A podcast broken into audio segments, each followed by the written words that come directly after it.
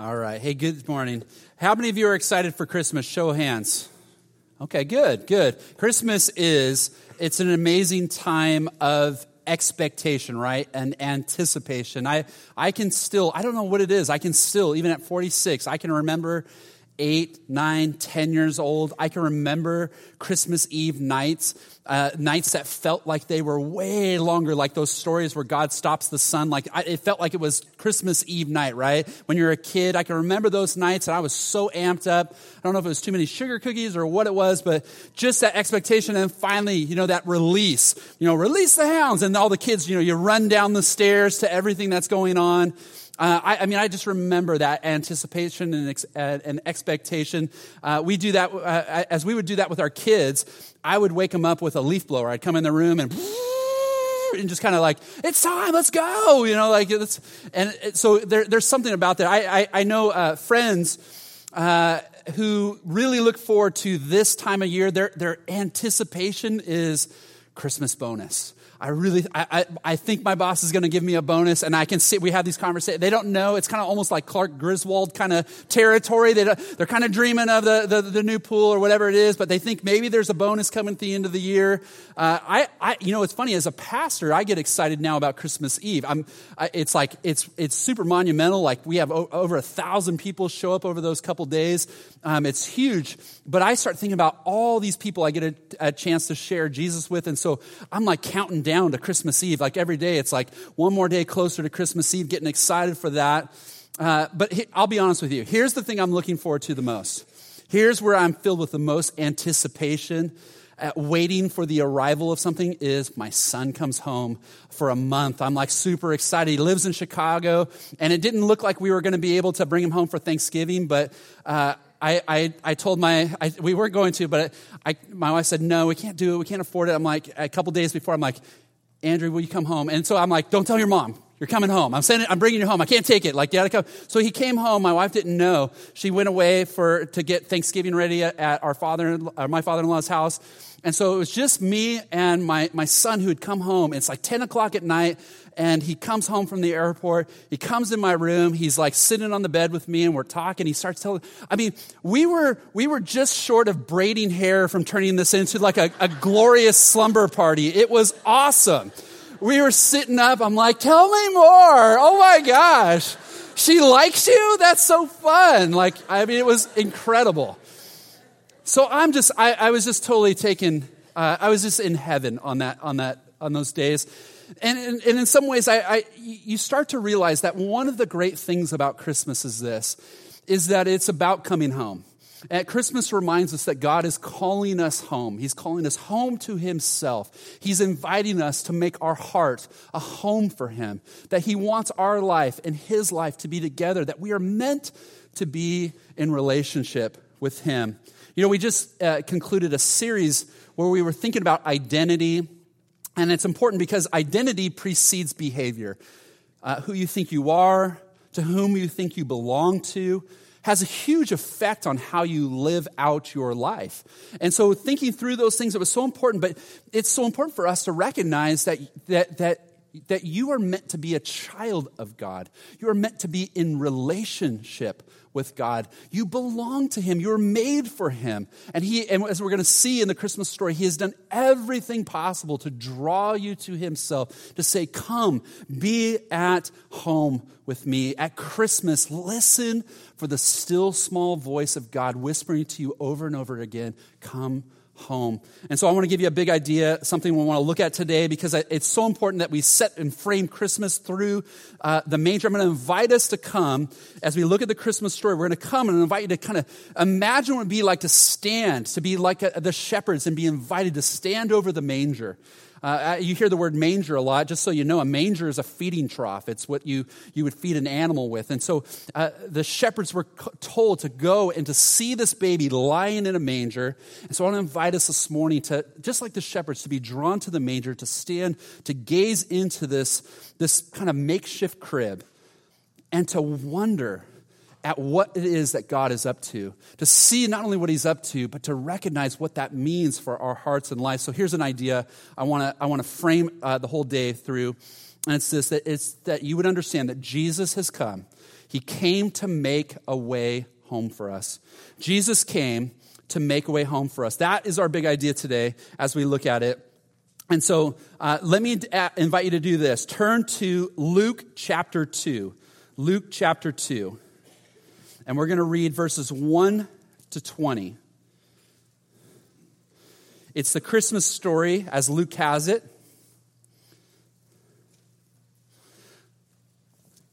Luke 2, 1 to 20. We read these words In those days, Caesar Augustus issued a decree that a census should be taken of the entire Roman world. This was the first census that took place while Quirinius was governor over Syria. And everyone went to their own town to register. So Joseph also went from the town of Nazareth in Galilee to Judea to Bethlehem, the town of David, because he belonged to the house and the line of David. He went there to register with Mary, who was pledged to be married to him and was expecting a child. And while they were there, the time came for the baby to be born. She gave birth to a firstborn, a son, and she wrapped him in cloths and placed him in, in a manger because there was no guest room available for them. And there were shepherds living out in their fields nearby, keeping watch over the flocks at night. An angel of the Lord appeared to them, and the glory of the Lord shone around them, and they were terrified. But the angel said to them, Do not be afraid. I have, you, I have bring you good news that will cause great joy for all the people. Today, in the town of David, a Savior has been born to you. He is the Messiah, the Lord. And this will be a sign to you. You will find a baby wrapped in cloths and lying in a manger. And suddenly, a great company of the heavenly host appeared with the angel, praising God and saying, Glory to God in the highest heaven, and on earth, peace to those on whom his favor rests. When the angels had left him there, they'd gone into heaven. The shepherds said to one another, Let's go to Bethlehem. Let's see this thing that has happened, which the Lord has told us about. And so they hurried off and found Mary and Joseph and the baby who was lying in the manger. And when they had seen him, they spread the word concerning what had been told them about the child. And all who heard it were amazed at what the shepherds said to them. But Mary treasured up all these things and pondered them in her heart. The shepherds returned, glorifying and praising God for all the things that they had heard and seen, which were just as they had been told. And so we're inviting you to come around the manger to recognize that Jesus has made a way home for us. And so I want you to see two things as we look at the story. There's so many things to see, but let me just invite you to, to consider two things as we uh, begin this Christmas season. The first is this, is that when we, when we gather around the manger, when we, we gaze in to this, this uh, little makeshift crib, what we see is it, it is God that is taking the initiative to bring us home. God takes the initiative to bring us home. Now, the, notice the Christmas story takes place around a manger in Bethlehem. Now, the, you, you hear at Christmas this word Advent, and the word Advent means coming or arrival. It's the expectation of someone to come. And, and, and, you have to think about, you have to enter into the story and remember if you're part of the Jewish people and the Jewish nation, you're waiting for a Savior. You're waiting for, God has promised you a Savior will come. And as you're thinking about when, when will this Savior come, we've been promised, the, the world has gotten darker for you. The, the Romans have come into to Jerusalem. They have occupied your territory. They have taken over Israel in this, in this sense. And so everything, in essence, says to you that that promise has been forgotten, that, that God has forgotten you. And I, I, I recognize maybe there are some of you even here today who feel that way. You feel like God has forgotten you. You feel like, like this, these promises that everyone else holds on to don't apply to you. It had been 400 years for them since a prophetic voice had spoken to their lives. And a, prophet, eh, you can imagine what it must have been like to be in that time. And yet, as we enter into the Christmas story, what we see is God has not forgotten his people and God is keeping his promise. In fact, he's even going to keep the detailed promises, not just a grand promise, but even the details of the promise, such as the child will be born in Bethlehem Now, this is significant because for Mary and Joseph, they live 80 miles away. They live in Galilee. They live in this little town called Nazareth. And so, how are you going to get a, a, couple who lives 80 miles away, who are pregnant, uh, into this, this place so that the promise can be fulfilled? Micah chapter 5, verse 2 says, You, Bethlehem, though you are small among the clans of Judah, out of you will come for me one who will be ruler over Israel whose origins are from of old, from ancient times. And so the prophecy was out of Bethlehem, the Savior will be born. So, how is this going to happen? Well, this is great because what we see is that God, even if he has to use an evil empire, God is going to accomplish his will and God is going to keep his promise, and God will even use an evil empire to keep his promises. I don't know how it is for you. Maybe you could sit there and think about this. Could it be that the things that are frustrating me the most right now are the very things God is using to bring about the things that He wants in my life? I mean, imagine what it would be like to be Mary. You're nine months pregnant. You're going to have to now uh, travel by foot, by donkey, 80 miles, just so you can fill out some tax forms. Okay? I can think of some better things to do if you're, if you're a pregnant couple, right? And this is what they have to do. But isn't it interesting the unique way in which God is working in those conditions and in those circumstances? Maybe, maybe in your difficult circumstances, in your frustrating circumstances, God is at work. You don't see it quite yet, but He's bringing about a promise of something he wants to do in your life. In fact, uh, what I love about Christmas is we have the, we have the, the, the privilege of both looking back and seeing promises delivered and so Christmas is a time of hope because we also look forward and we expect every promise that God has made to us to still be kept and still be fulfilled. And so what we see as we look in, in at the, uh, the manger is this, as we lean into the manger, we look at the child and we say, it's always God. It's always God who's making the, the first initiative. It's always God who's making the first move. It's always God who's, who's working to bring us to himself. It's always God who is working first to bring us home. Think about the first four words of the Bible. The Bible begins with these four words In the beginning, God. In the beginning, God. Now, that's not just a nice way to start, like once upon a time. It really is the story of your whole life with God.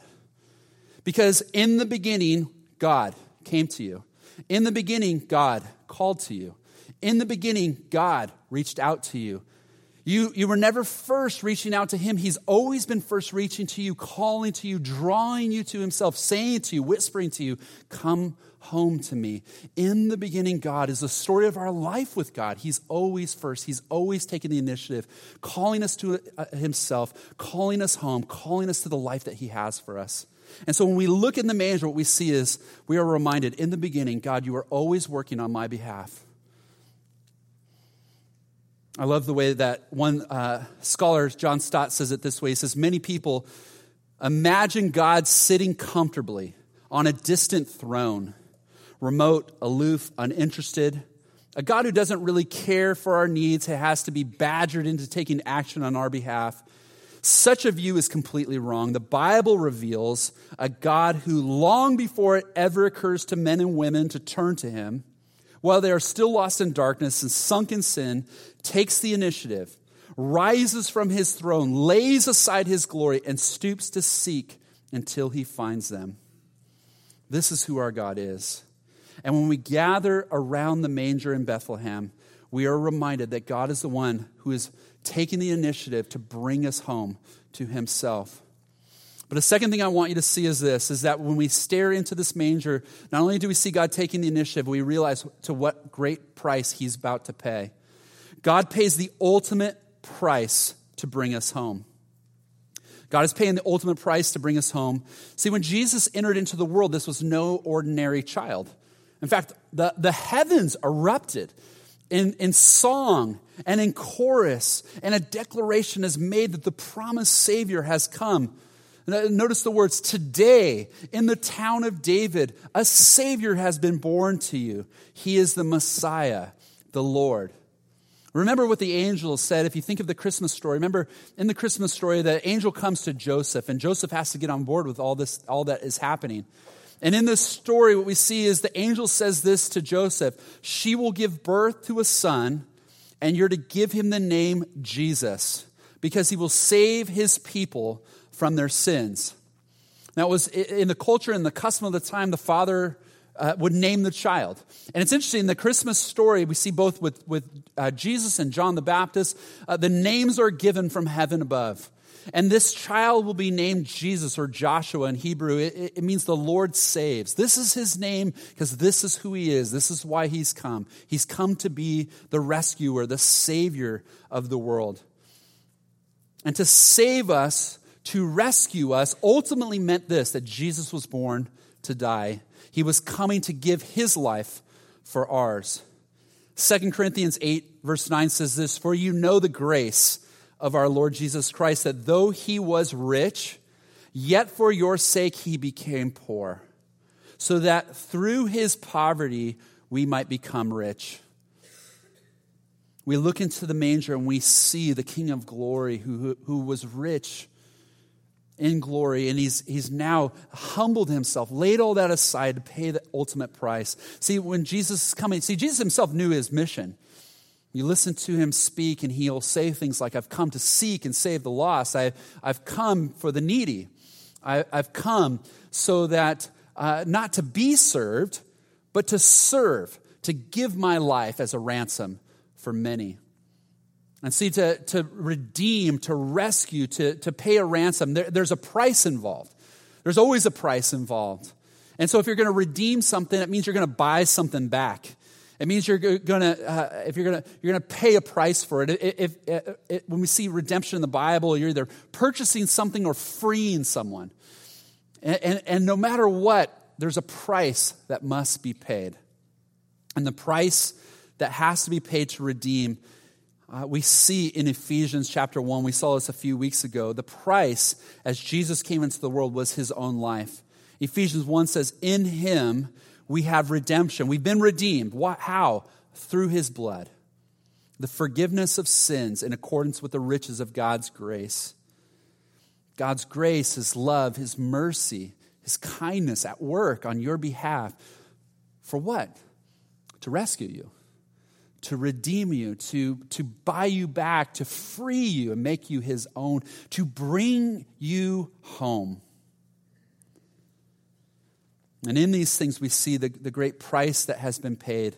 And, and, and what it does is it creates this bond that, that the, the rescuer and the rescuee, there's a bond that takes place when we recognize what has taken place, what God would do to bring us home, what he would do to make us his people.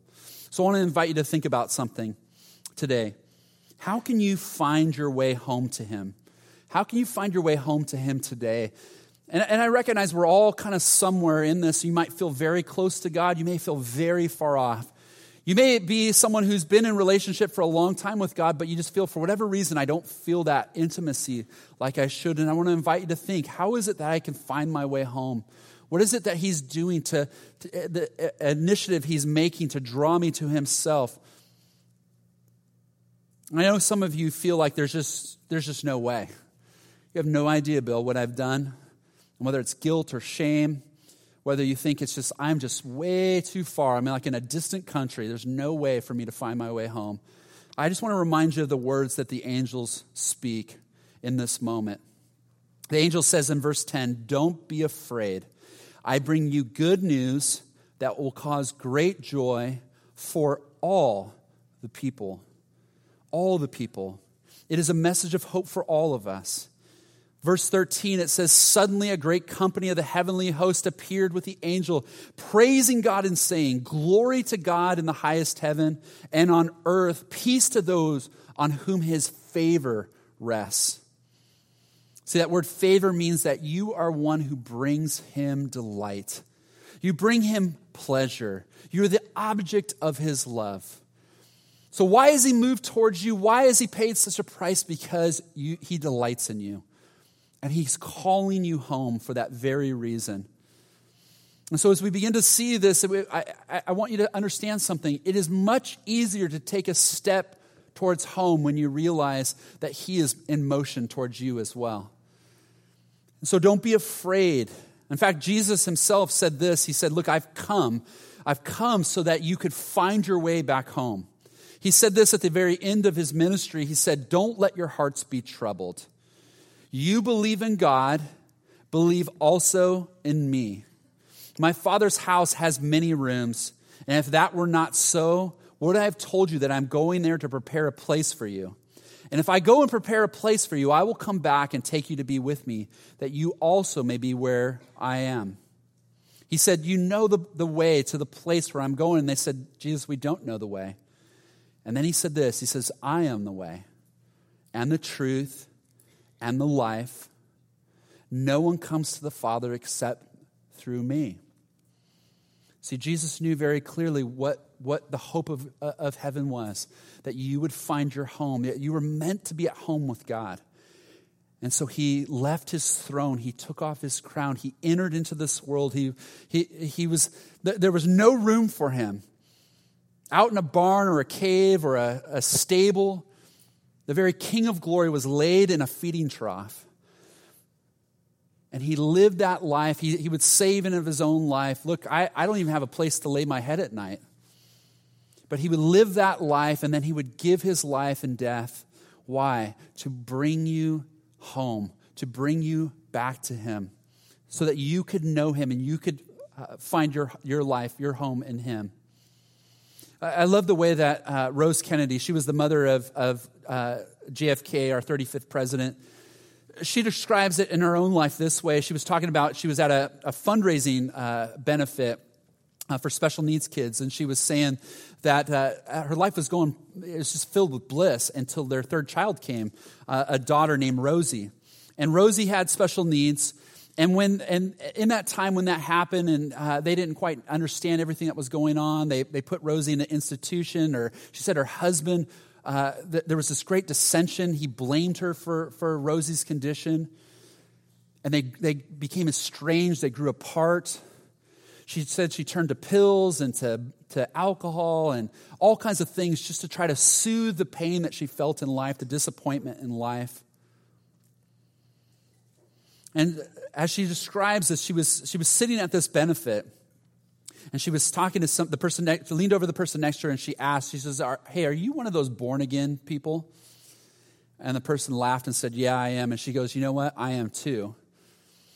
And she began to describe this, this life that she had lived and this, this situation she was in.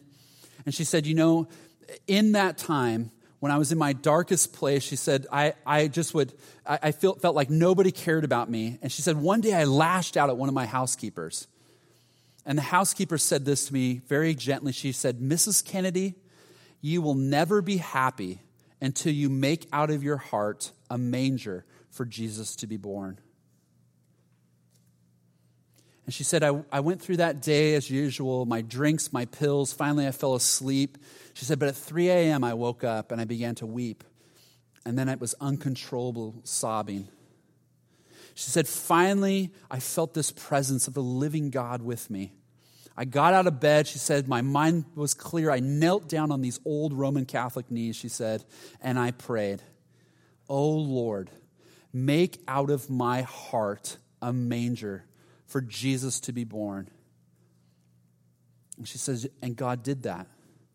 She says, I invited Jesus into my heart that day. And she says, Since that night, I have never been the same. Christmas, the manger, is a reminder that your heart is to be a home for God, that you are meant to be in relationship with God. You're meant to know Him. And, and when you look at the manger, you see to what cost, to what extent God would go to to draw you to Himself. Jesus came to make a way home for us, and He invites us to make our heart a home for Him. In fact, in Ephesians 3, we see that uh, he says, Then Christ will make his home in your hearts as you trust him. That's what you saw up here. The testimonies of people who are putting their faith, their trust in him. He says, Your roots will grow down into God's love, and it will keep you strong. I love the way the prophet Jeremiah says it. He says, There will come a time you will, you will call on me, and you will pray to me, and I will listen to you. You will seek me and find me when you seek me with all your heart. I will be found by you, declares the Lord. And I know some of you feel like you're far off, but this Christmas, can I invite you to something? can I invite you to the simple, simple prayer of just saying, okay, Lord, I'll take that wager. You want to show me you're real? You want to show me that you want to be in relationship with me? That I'm in on that. I'll give you permission to show me what you want to show me. This morning, as we begin this Christmas season, perhaps what some of you need to simply pray is this God, I want to come home. I feel far away. But thank you for making a way for me. I want my heart to be a manger for you to dwell in. And this morning, it can be like that. Well, I want to challenge you, church, because this is a special season in, in our culture. And, I want you to know that this is a time much as we heard in story after story up here, that this is a time for us to make a difference in the lives of people. And I want to ask you to consider the unique way in which God, in these next days, may use you to help others find their way home to God. So let me ask you how can you help others find their way home to God this season? I don't want you to miss something. I don't want you to miss that Christmas is about Jesus being at the very center. And some of you may feel six days in, I've already lost it. Like Christmas is already a blur. I'm, it's already overtaken me. I've already overwhelmed. Hey, there's time to redeem it. We're only six days in. Maybe you haven't even started yet. And you're hoping not to start for a while. But let me just encourage you this to keep Christ at the very center of your Christmas this year. Why? So that your friends and your family and the people around you can be blessed by your life. I, I don't know about you, it's, it's so interesting to me. We'll set up the nativity in our home, and as we set it up, I, I, notice this all the pieces lean in, they all lean into the manger every piece. In fact, when the kids are done playing with it, it's kind of funny because you have pieces of people just kind of standing, leaning into nothingness. And they, you're like, it just looks so awkward. But watch, when that, for the nativity to work right, it's every piece leaning in and, and bowing and in worship that Christ is in the center. And really, it speaks to us of what Christmas should be that our whole life leans into the manger, it leans into Christ. And I want to encourage you for that this, uh, this season. I know some of you are, are about to, to open up your own bakery and, and, and chocolate factory in your home. And it starts off with tons of joy and excitement and then turns into regret. And you hate the very people that you began to serve. Can I just encourage you? Can I just encourage you that rather than just doing this and kind of getting your duty done, that instead lean into the manger as you begin to bake and make and do all these things that you do. Pray for those people. Think about how you might invite some of those people uh, to, to a Sunday or to Christmas Eve. Lean into Christ. Think differently about how you as a family will celebrate and the gifts that you'll give and the, the way that you'll approach it, pr- approach this whole time. Think about, think about being a shepherd. What if we were like shepherds this Christmas? Verse 17. When they had seen him, they spread the word concerning what had been told about this child, and all who heard it were amazed at what the shepherd said. See, this is how most of us hear about the love of God it's through shepherds. I know you would all love the heavens to open up and have angels appear, and, and that's how it happens, but you, it, it's through shepherds, right? It's very normal, ordinary people. In fact, shepherds in their day, they were beyond, uh, kind of under ordinary, uh, marginalized. Their testimony wasn't worth anything in court. These are probably some, you know, minimum wage young kids who got the night shift. And I love it because the Bible doesn't try to pretend it was anything but that. If it wanted to be a fancy story or myth, it would, it would have blown it up. It would be way more elaborate, way better than shepherds. You don't make shepherds your, your witnesses of this. But the Bible says, I, I don't care what you think. I'm just telling you how it, how it happened. This is what happened. And the shepherds, these people go out and they share it and notice the, the amazement of people. I, I, how did you hear about God? I heard from a 14 year old kid. You heard story after story of our 8 to 15s at work. I want to encourage you again, Christmas Eve services, Wednesday and Thursday, 4 and 6:30. Isn't this something worth sharing? I mean, when you lean into the manger and you see what God's doing, the initiative He's taken, the price He's paid, don't you say this is something worth sharing with people? And these shepherds, these marginalized people in that society, they went out, they couldn't help themselves, went out and had to share the story. And so I want us to pray that this season would be different for us. It would be different in our own experience with God, and it would be different in our ministry to other people. And so let's bow together. Let me invite you to just a, a moment of prayer.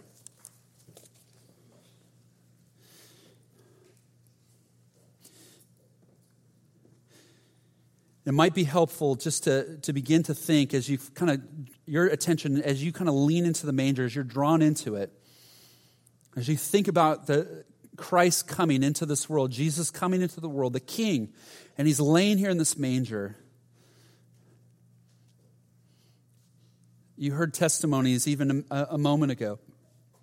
It doesn't mean that you figure it all out. It doesn't mean that you get it all right first. It doesn't mean it's, that you solve every problem in your life? The invitation has always been this turn back to God, believe, trust, have faith, come home. And in the quiet of this moment, you may feel like there's no way, God, I can imagine you taking me back. But maybe even in the quiet of this moment, you would be willing to pray similar to what Rose Kennedy prayed that you would simply pray these words. You just say, Lord, make my heart a manger in which Jesus could be born. And if that's your heart, that's your prayer, just simply tell him that. Remember what he says You will seek me, and you will find me when you seek for me with all your heart. I will be found by you, declares the Lord.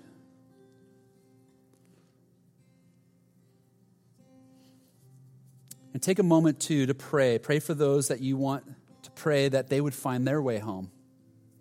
Those who you could envision being baptized. Friends and family whose lives would, would be found where they would find their way home back to God. Take a moment and pray, and pray that this would be a special season of ministry for you. Pray that God would use you like a shepherd. Let's take a moment, let's pray, and then uh, we'll sing together.